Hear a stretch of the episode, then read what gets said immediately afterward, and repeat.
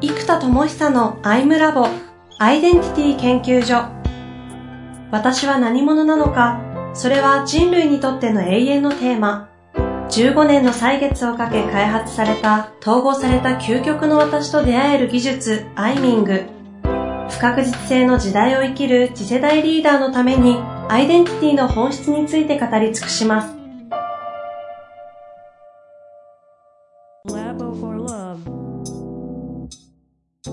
こんにちは、遠藤和樹です。生田智久のアイムラボアイデンティティ研究所。生田さん本日もよろしくお願いいたします。はい、よろしくお願いします。お願いします。さあ、今日も行きたいと思いますが、えー、前回2回にわたって、まあ、大きくはね、イノベーターモードに入り、アジア全体の流動化だと、人類の進化って言ってたものが、まあ、生田さんの世界ではちょっと格論に行ってアジアだということで、まあ、私からすると巨大だなと思いますけど、まあ、その中でこうエデュバレー構想とか、みたいな話がある中で、今度は福岡の、いわゆる300人の実業家の前でそういうプレゼンテーションをするような、放送の話をするような機会もあり、李登輝先生に、に本当にトップクラスの経営者たちですよね。うんまあ、それに見合うような人たちも30人規模で行って、向こう側のトップクラスの経営者、台湾の100名とかとも交流するみたいな場が大き。でそんな中で必要な要素が前回メディアアートだなみたいな話もあり、うん、まあ話をしてきたんですけども、今日はどうしますかそうですね。まあ、やっぱりこの構想ってある意味、虚空というか虚数の世界だと思うんですよね。で、虚数と実数で言うと、実体社会の実業みたいな実がある世界と、はいはい。例えばこうやって構想を描く戦略的な思考や、内的なエネルギーみたいな、ね、内なる旅の資源開発って言ってますけど、その内なる世界の資源開発って、まあ、虚数じゃないですか。虚数空間、うん、やっぱりこう実数空間に落としていく、実体が伴うものに落としていくっていうところが、まあ、イノベーターとしては絶対必要なんですよ。はいはい。発明家だけだったらぶっちゃけ理論、技術、道具でそれ広げればいいんですけど、やっぱイノベーションっていうのはこの実体社会でインパクトをもたらすかどうかで、まあ当たり前だけど決定つくわけなんですよね。うんうんうん。で、なるほど、そう。すごいね。イノベ、イノベーターを、起業家たちを虚数と実数で表現しますか。だから僕の言ってることってぶっちゃけ虚構から始まってるんですよ、すべてが。はいはいはい。うん、自己探求の免疫を突破する理論とか技術と道具が必要だっていう、虚構というか、こう、で、これこれこういういろんなものが必要だって虚構ですよね、構想を作って、必要なものをガーッと発明しまくって、で、今、理論、技術、道具に関しては実体化したわけですけど、でもまだ書籍とかになってないから実体力が弱いんですよね。はいはい。僕がそこに行かないと、まだ広がらないので、実体化されてないというのも言えるんですよ、まだまだ。うんうん。うん。やっぱりこれをより実体に落としていくっていうところが、まあ、でっかいを描いたりね、なんか、でかいこと言うっていうのは、ね、あのイノベーターではない。発明家だったらそれでもいいんですけどね。まだまだ。ただ発明品に落とせればですけど、発明家にとってはね。まあそうですね。そういう意味で相性の取説とかね、あのあたりは、ちょっと実数化し始めてるって感じです。はい。すいません。あの、まさかここで複素数の話が出てくると思わなかった。そう。で、この虚数、虚構を、いかに実体化するかのところが、多分、次の10年僕は問われてると思っていて、で、これが実体化するとまさにリビングエビデンスで、自己証明なんですよね。じゃあ、なんでこれできたのって、いやいや、そのアイミングとかコズミングとかダイヤミングとか、スピリチュアリティ、アイデンティティ、リアリティを統合する技術で自分に適応したらできたんだよって言えることが、はあ、はあはあ、発明家としての、もう、実証実験で、最強の体現者、証明者って自分だと思うんですよ。自分ができないんだったらできないなと思ってるぐらい、あの、思ってるので、なんでそれを、やっぱり、この虚構的、内的世界、空想的世界を、やっぱりこの実社会に実として落とす。うん。そうするとこのやっぱり実体験になるわけですよね。うん。やっぱこの体験っていうものが究極的に上がるものが僕は合宿教育だと思ってるのので、だからやっぱりこの合宿っていうのはもう外せないんですよね。うん。うん。だからこの実態っていうものを実体験、そして実態として、まあ、実業、まあ、実績、実ですよね。この実をどう作るかっていうテーマに思いっきり入っていくときに、まあやっぱり目に見えるものとか、まあ、数値化できるもの、うん、ここに、なんかもう徹底して落とす。まあ当たり前のこと言ってるんですけど、うん あの、ただ、虚構がでかいんでね、人類の進化とか、アジアの教育イノベーションとか。なんでやっぱりこの、どでかい大ボラ吹きが、嘘から出た誠にしなきゃいけないわけですよ。はい。はい。吹いてるぞと。もうほら吹いてたと思ったら3年後に嘘から出た誠しやがったみたいな。うん。やっぱそういうポジションになっていく。まあイノベーターってそうですよね。うん。だからそこに向けて、究極にここからフォーカスすべきものや、徹底して作るものが、うん。一体何なのかっていうのをもっともっと、まあここ3年ぐらいから実体化していきますけど、社会の中で、いろいろあるけど究極何ってイメージってあると思うんですよ。自分にとってえっ、と、社会にとって。社会にとって。例えば、いや、例えばビトンとかっていろいろ作ってるけど、結局なんかあのビトンのロゴマークの入ったカバンのイメージが強いじゃないですか。モノグラムカバンのイメージありますよね。うん。とか、例えばなんか、なんかな。なんかフェラーリもいろいろあるけど、なんか、なんか、フェラーリって言うとイメージしやすいスポーツカーのイメージってあるじゃないですか。ありますね。スポーツカーだよねとか、うんうん。代表作？例えば、宮崎駿さんも、もうすごいですけど、やっぱりトトロとかナウシカあたりの人のイメージがあるんですよね。そうですね。ポニョの人じゃないですよね。そう、ポニョの人よりはトトロの人だし、もののけもちょっと違うな、ありますね。そう。もののけも結構なんだけど、決してハウルの人じゃないじゃないですか。ああ、そうね。あこの感じはありますね。トトロの人かナウシカの人、ラピュタの人あたりの、やっぱり、なんか、あれっっていう、つまり代名詞になるクラスのプロダクトが究極何なのか？おつまり自己同一化できるプロダクト？で、例えば、僕の著書を見て、この著書を書いた人だよねっていうのはまだ自己一致してないんですよ。うん。でも、アイミングの人だよねは自己一致します。へえ。うん。ほうほうほう。とか、インサイトマップの人、エネカラーの人も結構自己一致するけど、まあ、やっぱアイミング自己統合が別次元かな。うん。自己統合の人だよねってなったら、理論上は自己一致する。うん。うん。ですよね。何をやってる人なのっていう時に。で、これが自己一致する今の理論とか技術、道具はあるんですけど、プロダクトのレベル、作品のレベルで、もう自分の代名詞とも言う、〇〇の人ってそのプロダクトの人って呼ばれて自己一致するクラスの究極のプロダクトって何なんだっていうのを、なんだろう。今まさに作ろうとして、絞ろうとして、なんか日々キューってやってる感じなんですよ。なるほどね。はいはいはい。うん。だうんうんうん。からもうプロダクトがそれ俺とかそれ私ってなるレベル。だからもう全身全霊魂込めた自分の分身ですよね。それって今回、あの、まあ、リトキ先生にお会いするような機会を作る、まあプロデューサー的な形での、うん。まあバー作りもあるし、また聞き、あの、じ福岡実業家の前で話すプレゼンテーションによってエデュバレー構想が起きるかもしれないこの構想とか、まあここでは言えない結構ね、あかなりの企業からのオファーとかいろいろあったりするじゃないですか。うん。うん。けどなんかこう、その話、今の話のところから聞くと、なんか自己一致、そう、俺のプロダクトこれっていうバコーンってハマるっていうところと、なんかこう、それをするために必要な要素なのかもしれないですけど、うん。なんかこの辺ってなんかこう、ど、どんな、どんな感じなんですかで例えば、エデュケーションツーリズムの人？例えば、エアビーだったら民泊のプラットフォームの人じゃないですか。うん。でエデュケーションツーリズムプラットフォームの人とかも結構熱いですよね、と。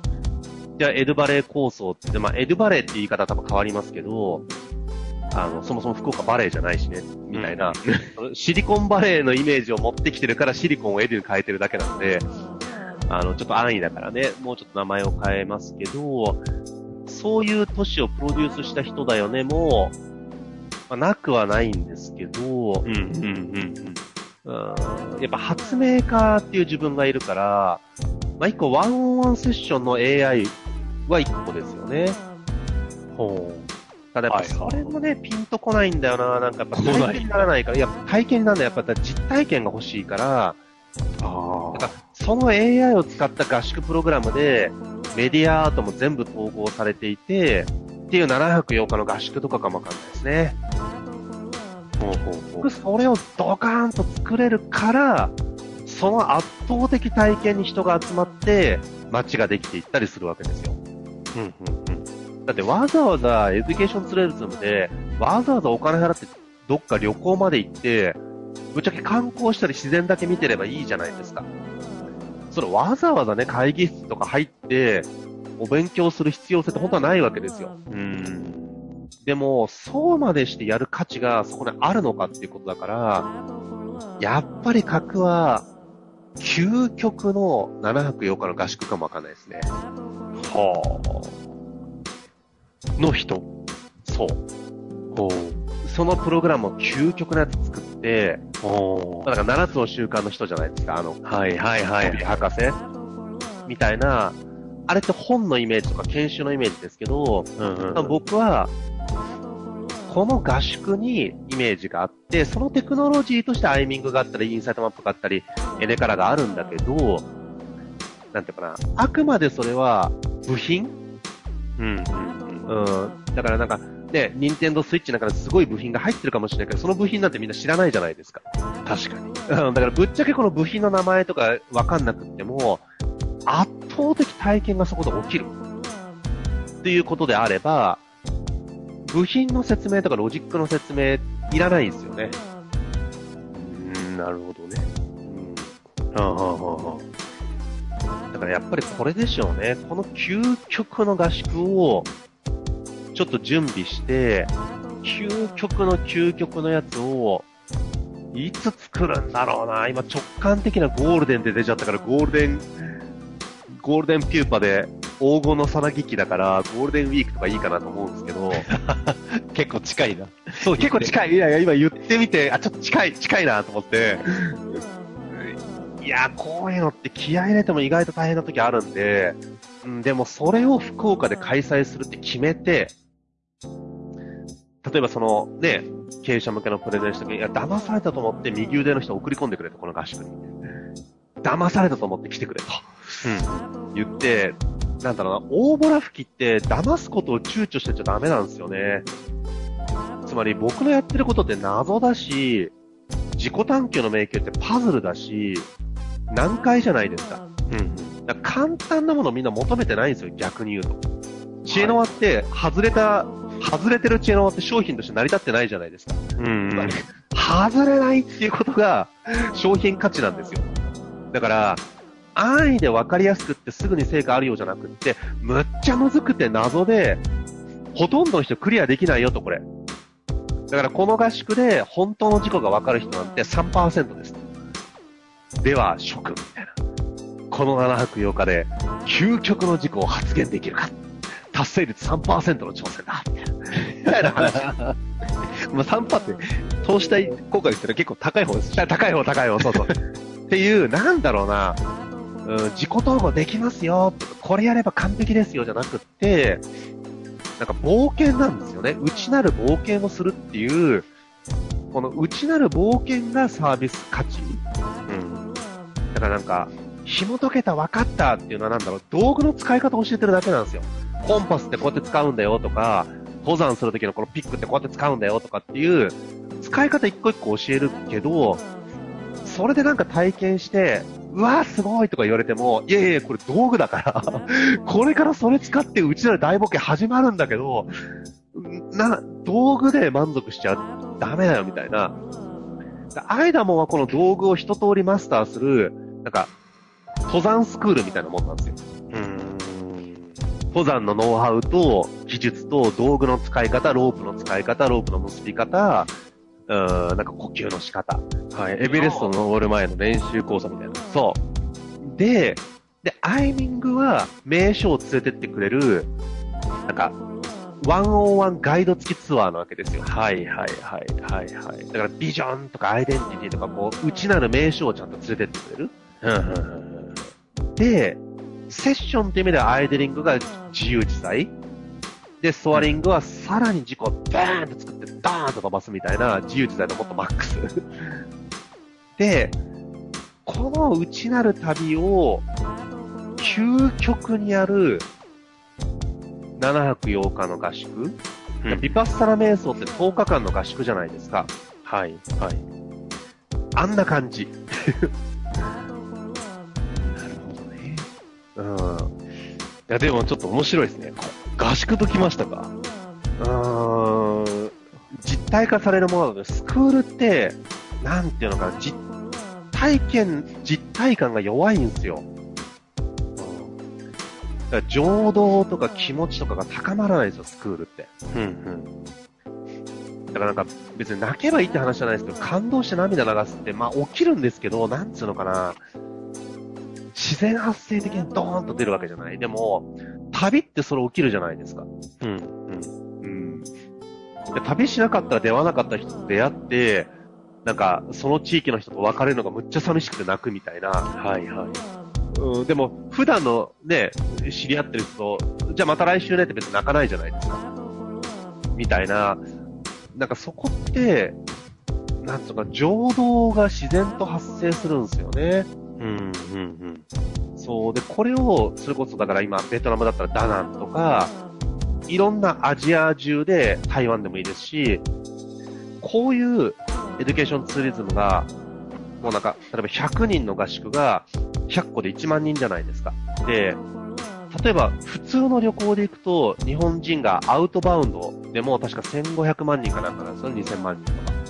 で、国内旅行も行けば、多分、4、5000万人ぐらいの人が、まあもっとかな、国内で1億人ぐらいかな、延べで言うと。うん。で、出張とかしょっちゅうやってる人はしょっちゅうですから、なんか、すごい数の人が移動して旅行してるわけですよ。だそのうち、1%だったら、例えば100万人ぐらいの人が延べで参加するような合宿うんこれ自己探求とか、まあ、部活の合宿とか、あと、学習塾の夏季講習合宿とかはなんかそういうイメージなんですよ。うん。うん。なんでそういう合宿型の教育モデルを社内とか、その、クモンとか、いろんな予備校でもいいですけど、そのなんか合宿型のものがそこら中にたくさんたくさんあるようなイメージなんですよね。うん。うんうんその実体験のインパクトがもう圧倒的っていうものを、やっぱひたすら作ることでしょうね。はあ。うん。ちょっとそのあたり今ね、ちょっと見えてきたものがありそうなので、次回もうちょっとそれを軸に、格論の方に行きますか？そうですね、みたいな雰囲気。の方がいいですかね？ですかね。まあもし、もうそこから抽象度上がったりするんだったら、それはそれでちょっと行きたいと思いますが。はい。じゃあ、まあある種、い自己一致がこれだって思えるものが合宿というキーワード出てきたのでね、ちょっとそこから次回は掘り下げて、広げていきたいと思いますので。はい。というわけで一旦終わりたいと思います。本日もありがとうございました。はい、ありがとうございます。